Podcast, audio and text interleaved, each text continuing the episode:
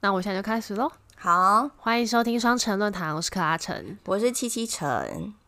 而且上一次我介绍那个亚森罗平，然后我不是说我很喜欢看刑侦类型的剧吗？对，然后其实我也很爱在 YouTube YouTube 上面看各种什么什么档案，你知道吗？讲各国的那个案件，嗯，然后其实我觉得大家很喜欢，就是 YouTube 上面大家蛮喜欢做连续杀人魔的事件，因为我可能那个精彩啊，或说者上帝的黑名单，我吓得半死。对。那我觉得你去看那种连续杀人魔或是特别有名的杀人犯，大家就会去想去了解是什么造成他最后做出这样的行为。哦，懂懂懂，那有的可能是发现是家庭的关系，像那个 Netflix 上面那个《夜行者》，就是他出生在一个非常糟的家庭，他小嗯时候哼就已经看见识过各种你觉得最可怕的事情，他都看过了。哦，就是家庭嘛，然后有的是哦，可能他是反社会人格，那有点天生啊，他就是有一点可能神经神经之类的。嗯，然后我在我就在看这些的时候，我就想到，哎、我这个礼这个礼拜可以分享给大家，就是我之前有看过，我其实没有看过这本书，但是我有听别人跟我分享，跟看一些网络的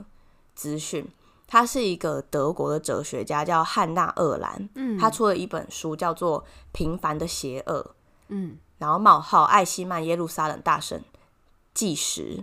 哦吼，所以他书名是《平凡的邪恶》，这是他想要讲的事情。那艾希曼呢是德国人，他是当时纳粹在执行这些犹太人的屠杀的某一个上层的执行官，类似，就他那时候官位很大，他是下决策的人，是不是？哎、对对，算是。但是虽然他不是最高决策，但他已经是上层，哦，好像他有，比如说同意哪些人送到哪些人哪哪里，哪些人送到哪里，然后谁去送死，谁去什么，就是都是经过他的批准的。嗯，一个中高阶主管的概念，对，所以那个时候他的审判非常备受瞩目。他那时候在审判庭的时候，他坐他不是会坐在一个那个被告席吗？对，他是有防弹玻璃的，好可怕、哦，而且那个时候，我记得这个呃，纳粹的审判是在事件发生，就是犹太人大屠杀后的十年多，那也不算很久哎、对，就是大家都还活着的时候，德国也，就是难我觉得他怪们很有德国很有勇气嘛，承认这个罪行，然没后错，让所有当时的纳粹分子受到审判。然后这本书叫《艾希曼》，艾希曼就是那个那个那高个执层行官，对对，耶路撒冷是因为这个审判是在耶路撒冷举办的，哦，是哦，跑去耶路撒冷，对，就是法庭是在耶路撒冷开庭，嗯哼，然后大审就是耶路撒冷大审是这个这个审判的纪实，就是这个哲学家汉娜·厄兰他有去参与这一参与这个判审判，他去看这个艾希曼怎么去讲他的事情，然后他在针对这个人做了一个研究，嗯，那他的结论是平凡的邪恶，所以这然个后比较像嗯是犯罪心理学，或者是说要研究人对，像有点像性善、性恶论的感觉吗？我觉得一开始我们会，就像我看那些 YouTube 上面的影片，对我们就会觉得，哦，他很坏，嗯，这个人很坏，陈进兴很坏之类的，我们会对于那个杀人犯或是那个凶手有一个罪恶定论。对，我觉得这是很直观的，我们会觉得，哦你为什么要杀一个这么好的人，或是哦你看他就是从小就很坏，嗯之哼，类的。但是其实汉娜·厄兰他为什么讲平庸的邪恶？他就是在讲我们可能不是要用这个人坏不坏去定论他的罪行，对，就像这个艾希曼他这个人。在职场，好像我这边讲职场就是纳粹嘛，对在职场之外，他其实就是一个正常的父亲，他对于太太很好啊，是一个像是理想老公之，就是你知道，想邻居可能都觉得他人蛮好的，就是这么正常的人，可是他居然在纳粹，就是他的工作领域上，他做出这么冷血的行为。对，那汉娜·厄兰有提出个想法，他说，像这样子的人，艾希曼他就是平凡的邪恶，是因为他缺乏思考。哦，但其实这个论点在当时备受争议，因为我觉得，其实我觉得这个汉娜她也蛮有勇气的，因为那时候这一定是一社会一定是一面倒嘛，而且他一定是讲什么都错，他只对要讲了帮这个艾希曼讲话，他就是会被大家批评到不行。对，因为他说，呃，其实他的平凡邪恶不是针对艾希曼这个人，他其实是有点是研究说人类可能会有这个状态，就是你缺乏思考，对，那你可能就会没有办法分别善恶对错，或是怎么样，就是你就被被控制之类的，类似是这种想法。我觉得他就是很理性的提出一种可能性，不然你没办法解释一个这么正常的人为什么会变这样。那可能是他缺乏思考，所以很多人其实针对他的这个论点是不能接受的。但是我自己看啦，我看了一些文章，我我更我更认同的是，汉娜·厄兰其实是在讲说你怎么去呃定论这个艾希曼，因为艾希曼他还是要服刑嘛。对，但是你知道，坐上那个被告的那些纳过去的前纳粹，他们都会说：“哦，我是服从组织的命令啊，我那时候就是在里面工作啊。”然后他们也受洗脑嘛。对，那我就当时我就纳粹狂热，或是他们会不承认自己是纳粹狂热，因为你如果承认你自己是纳粹狂热，你就是有罪，所以他们会说会主张自己无罪。我不是心里想要杀这个人而去杀，我是收到指令去杀人。他们的说法大概会是这个样子。所以汉娜·厄兰她的论点其实是我们我们现在关注的是你你做了什么。对，你真的让这些生命死掉了，那对你要为你的行为负责任。对，我今天没有要讨论你到底是恶人还是善人，嗯因为我就我就有在想，其实这是很合理的，因为假设你都说哦，我就被洗脑啊，那那些慢生家庭，你被宗教洗脑让你去杀人的人，是不是都可以说、哦、我无罪，我是因为慢生说这样可以得救？但的确精神状况是会被考量在判刑的一个依据，对不对？是没错，但是就是那他他的没有研究是他没有要探讨这些事情，对他，他没有在讲说你是因为精神病，比如说你心里听到一个撒旦的声音，不是这种，就是你因为你你被洗脑或怎么样。如果你要这样去声称你无罪的话，因为像曼森家庭那些人，我不确定那些曼森家族人有没有都有精神病，好像是没有，因为因为曼森就是洗脑嘛，没错，那所以同理推证，如果曼森家庭的人被判刑了，那纳粹也要，因为他一样是被洗脑嘛，嗯嗯嗯，做了这些事情，所以其实这个 flow 是一样的，只是组织的大小而已。或者是他们是否会根据这一些，因为有被洗脑，可能被判的刑轻一点点这样子。对，所以鄂兰就讲说，这些人没有去思考，等于他被洗脑太严重，他没办法去思考说，哎，我为什么在做这些事情？他所以他的缺乏是，他讲的是这个，其实也很像是我跟七七之前有看过一个 Netflix 上面有一个实验性影集，叫做《The Push》。嗯，那其实他就是在讲说，怎么样让一个正常人犯下大罪，对，杀人大罪。那他们用的手法可能也其实也不是像洗脑，它有点像是营造了一个你没有办法回避的一个情境。如果你想要便宜行事的话，你就会选择用杀人这个方式去解决。就是我觉得好像影响我们，影响人类，我们讲人类啊，影响我们人类去做任何行为的因素非常多。嗯，像啊纳粹呢，可能是环境、组织或者什么。那像你刚刚提到那个《The Push》这个影集，它是制造一个，它特别选了你人格特质比较比较呃，听从。对服服从从性比较高的人，然后其实跟你刚刚讲的那个不思考这件事情是有一点类似的人格特质。对，就是就是，我觉得因素很多，嗯，你很难用一个因素就说啊，就是因为这样，所以这个人类做出了一个错误的抉择。对，对，但我觉得这也就是有趣的地方，就大家可以针对一个事件提出各种不同的想法。那只是鄂兰在当时提出他的想法，就遭受非常大的争议。嗯可是我现在回头来看，我除了觉得他很勇敢之外，我也我可以理解他想要说的是什么意思。嗯哼，但是我也没有觉得他说的话是要去原谅那些纳粹，我觉得他就是在做，就是一个学者嘛。因为我想要讲一个，我昨天有去看一部电影，叫做《花样女子》，嗯，然后她的故事，啊，反正我在这边会爆雷啦，就是嗯她的故事情节就在讲说，女主角在大学的时候，她有个很好的朋友，嗯被人家捡尸，就是喝醉酒被捡尸，嗯然后结果。她的那个朋友后来就是受不了这些舆论压力，因为他她说的哦有被发，就是被大家知道他被检视。对，因为那些把他捡尸的那些男生们就觉得很好玩，就拍了一些性爱影片到处流传。天哪，然后后来呢，这个女生她想要去告这些当初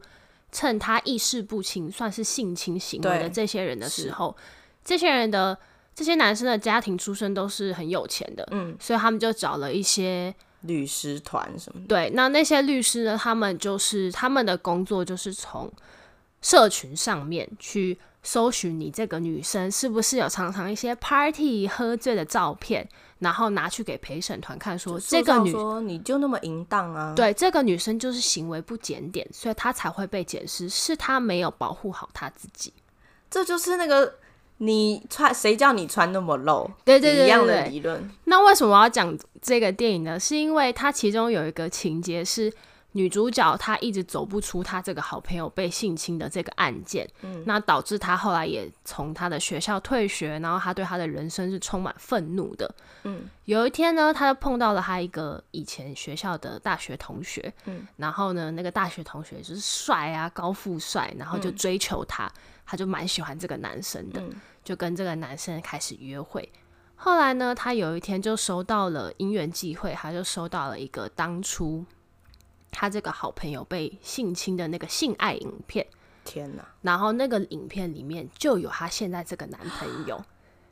但她男朋友，她男朋友并没有做出任何性侵她朋友的行为哦、我在旁边笑，对她男朋友就说：“干，这太夸张了不要弄啦！哎、啦你不要拍我，白痴哦、这样类似子哦。然后她就非常的愤怒，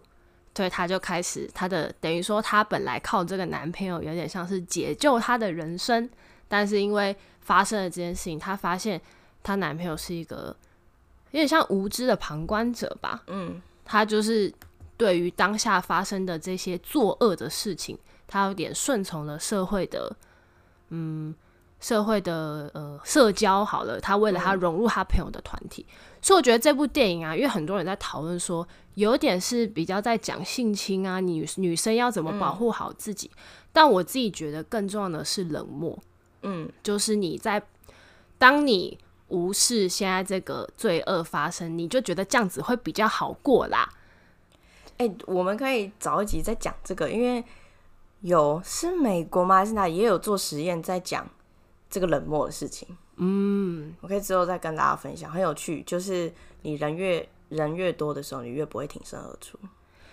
对，所以我就觉得跟我们刚刚讨论的情境有一点像。当然，可能这一个做坏事，像艾希莫这样子的人，他们可能当下心理因素是很复杂的。可能有些人是像这个电影的男主角一样，是因为冷漠，因为想要融入群体；那有些人可能是缺乏思考、无知，或是他的屈从性特别高，像《The Push》里面的角色一样。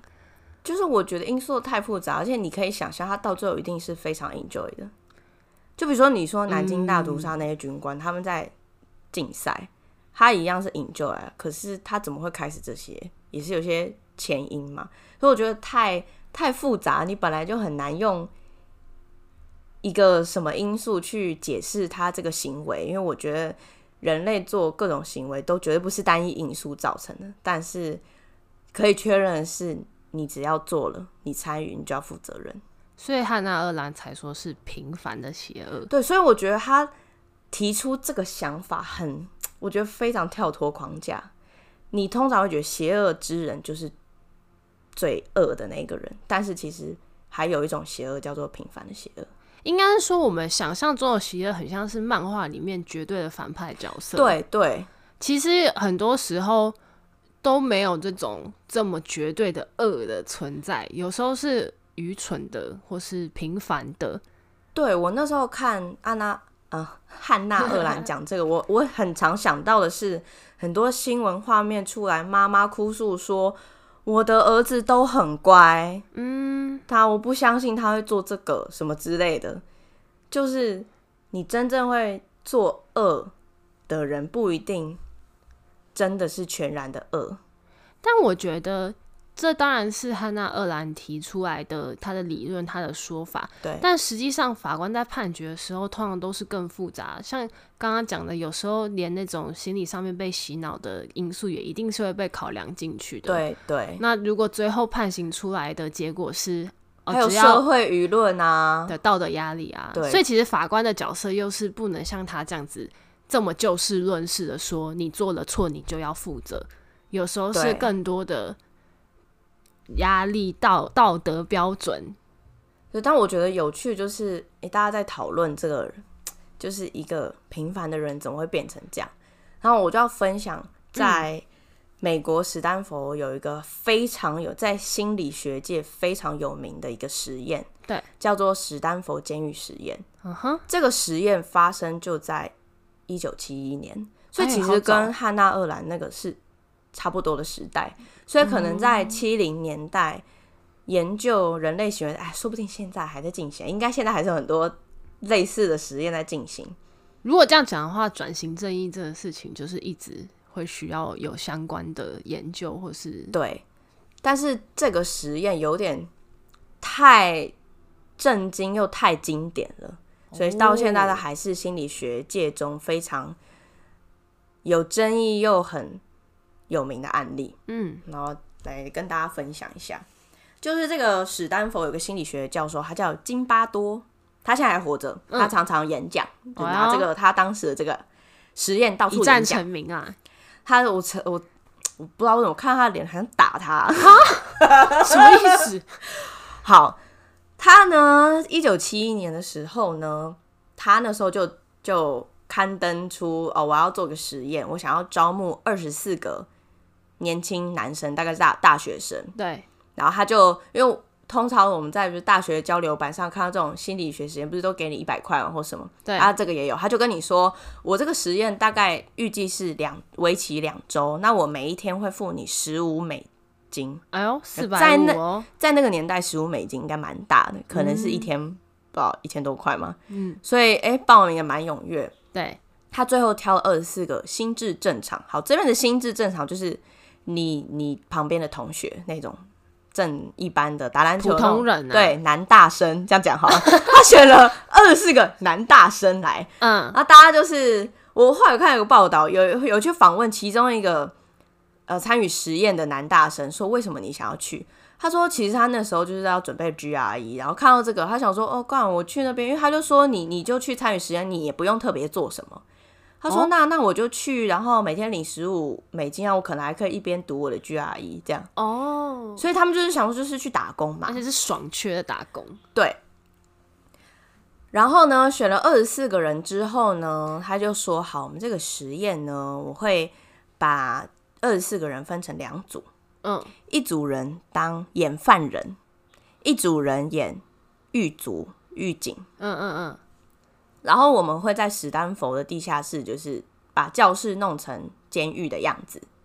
嗯，执行这个实验。男大生觉得哦好好好玩，好好玩哦，这样。干啊，一开始就哎、诶那访问每一个人，那你想要当犯人还是当狱警？对，大家一开始都讲，我想当犯人，他就这样比较好玩。我说谁想要当警察，然后玩犯人这样？哦，大家对于犯罪有一些帅气的想象，对，然后但是啊，大家都讲犯人，那没有人要当狱警，后来就是值钱币决定，对，就分了两组。然后他这个实验呢，我觉得有点沉浸式实验的那种感觉。嗯，所有当狱警的人呢，他们都有制服、警察制服，还有墨镜，还哇，有简直警是棍。 cosplay 的程度了，对，营造一个那叫什么啊阶级感，就还有墨镜什么的，你好像就是很进入状况。嗯哼，然后这个囚犯呢，当囚犯的那些人呢，会先回家，他们会开一辆警车去你家抓你，所以会你还演了一个你被带上警车被抓走的那个情形，所以从那个开始你就有已一经种羞辱感，是不是？没有，他想要让你进入状况，哦不然大家就来玩而已。你不能哦，好，现在那个衣服发发，大家进去，这样没有那个 feel。哦就其实我觉得这个津巴多他应该真的是史丹佛教授不简单，高智商，他这个有这个沉浸式体验的这个 idea。 OK，那第一天大家当然就是还是有点 cosplay 的感觉哦。讲这么细是因为这个实验有拍成电影，哦，真的哦、然后我是直接看 YouTube 上面讲电影的人，就截取电影片段这样子。嗯对，大家可以去找，就叫做斯坦福监狱实验， ，OK，好像是吧？还是啊，我有点忘然后记你继片续名。找，你就继续讲，我来找。好，然后大家第一天就会觉得很还蛮好玩的，然后讲台词就讲很卡，然后边讲边笑 那样。对啊，然后那囚犯到了之后，一个一个抓来嘛，要先脱衣服，嗯 OK，是要当着狱警的面脱衣服，哦，所以那种当电影里面会看到的场景，然后戴上有那个囚犯的白色的那种衣服，然后它上面有编号，还有戴上脚镣。那其实你光当着别人的面脱衣服，已经有一点羞耻感，但是还是大家还是然后男生啊，就是干花干花就照做了。哎、by the way，电影就叫做《史丹佛大学监狱实验》。哦，那那就是这个没错。对，好，请继续。然后他还把犯人的头上戴上女性丝袜，哈，所以第一天你一到监狱，他就先把所有符属于你这个人，不管你是芭比还是 Andy，、任嗯何符符号全部摘掉，你自己的衣服脱掉，眼镜拿掉，手表拿掉，换上统一的服装。我告诉你，你现在就是编号八九七五七，哦，对，全部摘你掉刚。刚不要唱歌，你是唱林俊杰的哦歌，呜偷偷给我塞一些，以为我没发现。 反正就是他把你的符号都摘掉，给你嗯同一个符号，你就是编号八九七五七，嗯然后再给你套丝袜，让你有羞辱感，哦，因为他们都是男大生嘛，丝袜套头没没有全部套下去啊，不是那综艺节目，就是戴一半，你像戴丝袜帽这样戴一半。那所有的犯人都进监狱之后就进去，他们有房间啊。一开始犯人还觉得，哎、不知道教授一开始说，哦、犯人做什么都可以，也没有特别要有下什么指令，然后还有点无聊，大家聊天打屁这样。后来狱卒就来了，就这样用那个警棍敲敲敲，大家出来出来出来，然后那个犯人就站一排出来，就开始立规矩啦。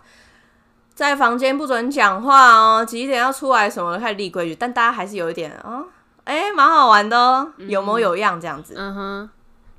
那这个实验很逼真的是，狱警会轮班。所以刚刚第一班的人把囚犯抓进来，然后跟看了大家从原本的衣服换上囚犯的衣服，我觉得大家还还有点 cosplay 的心情。对，第二班狱警来了，然后就有一个，我就叫他小明好了。好，其中有一个狱警小明，他就很进入状况，一来他就换上制服就。开始在那边练习讲一些你知道狐假虎威的话，他已经准备好去电那些人了。于是他就去那个牢房，拿着那个警棍这样锵锵锵，然后在那边你知道吗哇，超中二欸，你可以想象他戴着那种雷朋眼镜，那边锵锵锵，哎，然后怎么样，在那边示威，然后开始犯人有一点觉得怪怪的，对，这是第一天。第二到了第二天呢，教授就出来跟那个囚犯们说，哎、两天后是恳亲日，好，现在发下这个空白信纸，大家写看你是想要跟谁见面，然后你把你想要讲的话写上去。对，啊，犯人还嘻哈，然后呃什么写信啊，跟真的一样这样。但是有一个犯人很进入囚犯状态。对，他就写很多，然后最后他署名编号八九七五七，所以其实他从抓来到他写这个信大概才十个小时哦，他怎么不写自己的名字？所以他就所以你要想这个体制已经建立起来了，这个所谓的监狱的体制已经形成了，哇，好扯哦，好快哦，然后狱警又交班嘛，小明又来了，嗯，他就开始嘖作怪，把所有犯叫出来，开始报数，来开始报数，报不好再一次，再一次，就一直叫他再一次，然后再结合体罚，再一次继续念，你给我交互蹲跳啊，那什么剥香蕉皮，所以原来当兵也是因为用这样子去建立体制，真的很类似。然后那其中一定会有人不爽嘛，就就呛他，就是我们是不是在做实验，人在发什么疯？有个帅哥在顶嘴，嗯然后哼，电影里是帅哥啊，是主角帅哥。然后结果那个小明就不爽，就把那个帅哥关小黑屋。哦，禁闭室，对，但是这些这中间就是教授都没有出来制止，嗯那小明就是继续这样子。然后后来又到了狱警交班的时间，然后小明就是在那边跟其他的狱警就是经验分享，说我跟你讲啊，我把他们叫出来，他们就像狗一样超听话，就在那边，你知道。然后就有新的狱警来上班，我们就叫他小华好了。好，他就觉得哦哦，好好玩哦，所以他可以这样子。然后这个小华就想说，哦，我等一下一定要去试哎试看。好像可以理解。对，你要想这些东他西，一定是得觉得反正实验实验而已嘛，好玩啊。对，你要想这些就是一些中二男大生嘛。啊，刚刚既然有人都可以这样玩，那我也玩一下，啊没这样。嗯哼所以这个小华就跑去那个囚犯那边，又拿着警棍，就康康康，你们全部给我出来！但是这些犯人刚刚才被小明就是一阵暴术体罚，对，所以他们其实很累，好不容易躺回去睡一下，又被小华叫起来，啊，小华就又又到的叫大家站一排，然后又要在那边体罚，然后刚刚帅哥不是顶嘴，他已经被进小黑屋了嘛，所以其实犯人是有看到有人挺身而出，所以小华这一阵操作，另一个帅哥二也不爽，直接把小华堵在墙上，哇，就是要。要要好像要揍他那样子，对然后小华一个很紧张，他就警棍就这样敲下去了。但是其实，在这个实验开始之前，教授是有说你不可以呃有肉体的伤害，就这个实验哦你不要，所以不能行求嘛，你不能动用私刑嗯。嗯嗯，所以小华其实敲下去的时候，他自己都吓到，然后其他的狱警也吓到了，他们就赶快把这个帅哥丢去小黑屋。对，然后结果等了一下，发现，哎、教授没有出来制止， 他们想说可能晚上不知道，哦，但是其实教授都有在监控这些画面，但教授没有出面阻止，他想要他在这就做是实验嘛，他，对，他在做实验嘛，他就想要看还会怎么样，他觉得其实还好，就敲一下可能没怎样，我不太他可能是这样子吧。然后呢，第二天就开始有犯人说他想要眼镜啊，看不见或者什么的，嗯，然后狱警就开始 k 笑，不准，然后又揍了两下，然后又丢小黑屋。所以我觉得在狱警从从第二天小明开始狐假虎威之后，大家有一点有点知拿道这个，翘了，对，有点那个知 m 道 a God 啊，掌握怎么住玩？了，对。然后其实这个实验团队啊，有助理就是觉得是不是有一点失失控控，因为那狱警开始有一点不知道在干嘛，然后就有跟教授说我们要不要介入，对，那教授就说不要，你就让他们自己处理这样子。后来因为不是有几个人都被丢进小黑屋了嘛，然后刚刚提到那个帅哥就嘖组织了一些犯人，我们就说我们要造反，他们这样太夸张了，他我们是晋级的巨人吗？之类的，因为他就还记得我们就是在做实验嘛，他们对在那边不知道在干嘛。于是呢，几个犯人在小黑屋关完出来之后，他们回到牢房，他们就把所有的衣服编号全部脱下来丢在走廊上，然后把门堵住，就有点反抗警察，然后在那边欢呼这样，然后狱警就有点吓到，哎、哎、怎么门怎么打不开？怎么会这样？犯人造反这样子，对，他们就哇，这时候就想到要去找教授，就赶快咚咚咚跑去找教授。然后教授就跟他们说：“哎、你们是狱警哎、你们连这一点事情都都没搞办法不定镇压吗？你就立规矩就好啦，他们就会听你的话啦。然后你不觉得这就很像，然后老师跟你说你可以，他就觉得哦很有底气了，得因到为一个权威授权，对，是不是就很像纳粹那些分子？嗯，或者是不知道军校里的那些所谓的学长们，他等于是授予被上级授予，他可以做这些事情，所以呢，他们就去暴力敲开房门，把那些床啊、床垫全部丢到走廊，好，你不要是不是？全部丢出去，你们连床都没得睡。嗯哼，那当然有一些犯人没有反抗嘛，那那些犯人就得到嘉奖，你就有饭吃。那其他造反的犯人就是连床都没得睡。然后呢，那个帅哥还是不放弃，继续挣扎。然后于是狱警呢就直接把他衣服都扒光，让他嗯最羞辱他，光溜溜丢进小黑屋。嗯哼，那这时候帅哥就是有点崩溃，因为毕竟他本来是个正常的男大生，可能本来就想要进来读 GRE，嗯，结果第四才两天，然后他就被脱光光关在一个小黑屋，其实完全心理崩溃，他就大喊说他要看医生。嗯，后来呢，他们就把他头罩住，带到楼上的一个教室，教然后就去找带他见教授，教授就戴上跟那些狱警一样的墨镜，坐在这个帅哥面前，就跟他说：“你这样根本还好，我这边有一个经验丰富的朋友在这边，然后旁边是一位坐牢坐了十七年的一个人，就开始对那个帅哥说。”哎、你只不过是被关，你又没有被打，你知道真正的狱警是怎样吗？嗯，就开始持续进行心理施压。他教授说法是他想要知道，他想继续测试，看会发生什么事，所以继续心理施压。然后帅哥就整个崩溃，他真的待不下去，所以就把他送走了。所以就团队第一个犯人在第二天先被送走。他这个实验的这有没有犯罪啊？好可怕哦！我觉得就是有，嗯就说这实验室已经有点违法了吧？所以我看到金巴顿，我就很想揍他，嗯因 为我觉得他是以实验之名做了一些很奇怪的事或情。是他为了想要得知实验结果，他有一点促成了这一个状况的发生。对然那后那个帅哥搞不好一辈子都心理阴影哎、对对，我觉得这就是很，我觉得很这个实验非常受争议的地方。对，然后到了这个时候，就是第一个人崩溃，所以其实团队已经有点动摇，觉得是不是不是很 OK？我们是不是应该检讨我们实验的方向？然后这个时候教授就说：“我才是主导者。” 所以其实教授也有一点，你知道，他戴上墨镜，他也有点进入这个状况，他会说：“我这我的监狱，哎，我的实验。”他发疯了。这也才第二天，教授就他也是蛮进入状况。然后这在第三天不是恳亲日吗？对，真的亲友有来，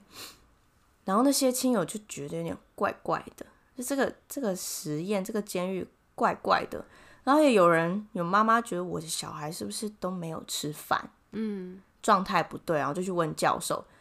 但教授也是几句话打发。你想一个史丹佛大学的教授跟你说没事，你也你也不好说什么。对，后来到了第三天的晚上，也有另一个心理系的教授就是来看一下，应该是有一点担忧，嗯，就跟津巴多说：“你有没有想过可能会影响实验结果的变量？就是你在实验执行前，你有没有思考过哪些变量有可能影响实验结果？”哦，其实他是很婉转的问说，有没有一些东西已经影响了失控实验了？对，津巴多火起来，就是就开始说这是我的实验，不要插手。哎、津巴多有一点怪怪的哦。对，然后到了第四天呢，其他犯人也开始心灵崩溃，很多人就说想要看心理医生了。嗯，然后，然后结果教授找来了一个神父来跟他们对话，就是模拟监狱真的，你如果有状况，不是去找神父吗？没错，然后就会让那些犯人开始有点搞不清楚真实跟现跟虚拟，对，已经开始有一点界限。到了第五天，就是发生了最可怕的事情，那些狱警把所有的犯人分成两组，嗯，一组人当母骆驼，一组人当公骆驼。啊，那你是做了什么，我就不赘述了啦。就你可以想象做了什么，就让母骆驼趴着这样。然后教授就看到了这个不是，性犯罪，而且这个已经是他们不是一开始有规定说不能有肉体上的对侵害吗？所以教授就是看到了这件事情，他突然醒了，他就觉得居然发才第五天就发生了性暴力，然后他就去跟大家说实验结束。所以这个原定要两周的实验，其实执行到了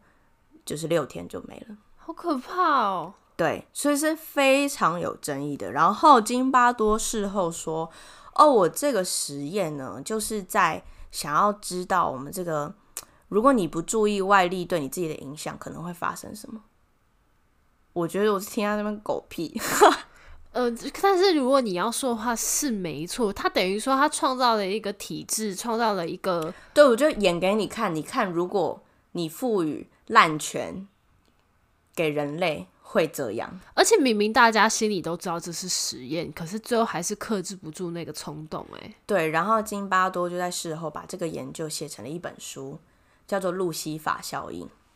路西法效应路西法就是那个嗯恶魔，就堕落天使路西法效应。他又说，所谓的路西法效应，就是指你一些平凡人或是一般社会团体，你如果在特定情况下，也就是你创造的某一种环境，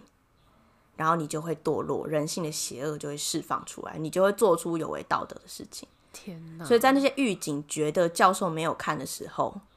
就会这样欺负他们。那他在这本书里面有稍微结论说，哪些呃行为可能会让一般的平凡人做出这样的转变，譬如说盲目服从权威，嗯，你会让这个人失去独立意识，也就有点像刚刚汉娜说，你就不思考，所以纳粹有点像是这样，你就进入一个权威体制，对或者是红中秋事件，你进入这个军军方的体制架构下，你就会跟着群体做群体会做的事情，然后或者是说，呃，被下，也就是你收到指令是集体作恶，对是一个团体，不是你个人，那你就会推责任，然后是那个谁叫我做的？对对，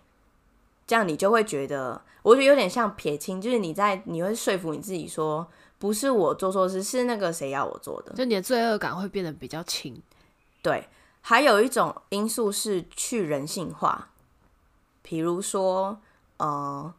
那时候纳粹德国都叫犹太人“老鼠”“寄生虫”，哦所以这个时候你就会觉得那些人跟你不一样，他们不是人，你他们他是们已老经鼠。嗯，对，所以你就会开始对他跟你对人类不一样，因为他们是老鼠。啊，先贴标签啊，对，所以他们把那些明明是同学的男大生识别是的符号全部去掉的时候，就是有点类似是他们就是犯人，跟我不一样，我是狱警。他不是哪一班的同学，他就是犯人。对，所以津巴多就是结论就是，如果你要改变一个人，你就改变整个环境，你把那个环境创造出来，然后创造权力的源头，你就可以操纵这个人。所以有点是他去研究影响人类行为，环境是一个很重要的因素。哎、像那时候文化大大革命的概念也大概是这样子，嗯是是，你创是造了一个打倒资本，他们是呃地主，他们是对资对本，你就是把这个游戏规则架起来，然后说服所有的人。然后赋予某一些人，像那时候文化大革命是给那些学生一些超乎他们该有的权利。对你给他权利，然后再把那些所谓的地主或是既得利益者、阶级人士冠上一些昵称，然后他跟我不一阶级样，敌人。对我就可以，而且我的权利是政府赋予给我的。哇，好可怕！就像发这样这样讲起来，发现很多都有共同点。其实我觉得到现在都还是就是这个这个规则吗？就是一，比如说香港警察或什么，就是你为什么你会去攻击这些人？其实都很多都是很类似的状况。我在那个体制下面，其实我会做觉出这得，些行为，如果回到我们这种一般人的自身，或许也可以想想看，假设你现在在一个公司，然后假设公司要求你做出一些超出你的工作道德标准的事情的时候，对你有没有办法 say no？或对是你有你，或是搞不好你就在你这个公司的体制当中啦，你就说是你主管叫你做的，对，就是或许没有到这么邪恶，是你去进行了对，迫害可能或是一些伤小害事情，比如说我偷摸鱼，或者说我有东西漏了什么的，可能没有到这么的。严这个重是因为是一个很极端的例子，对你会感受到那个可怕之处在哪。对啊，或或是嗯、呃这个公司大家都可以对女职员动手动脚，嗯，那我就也可以动手动脚对对之对，类的。对，我就觉得啊，还蛮蛮有意思的。蛮可怕的。对，所以我们可能都要去注意我们的自身的环境会不会对我们造成什么影响，然后我们记得要时常思考。其实应该就是保持独立思考能力，跟要包容啊。就你对心中如果出现那个歧视，那个歧视就很容易被操控。被某种意识操控，所以其实除了推荐大家去看那个史丹佛大学监狱研究之外，我们刚刚讲的那个《The Push》在 Netflix 上面可以找到，也是一个类似像这种创造一个环境，对，然后改变你做决策的方式。对，都是有其实蛮类似的。对，所以我们要嗯思考啦，我不知道该讲什么。 因为太太太可怕，真的太可怕了。对，时时警惕。好，今天节目到这边，我是柯阿成。我是七七城，嗯拜拜拜。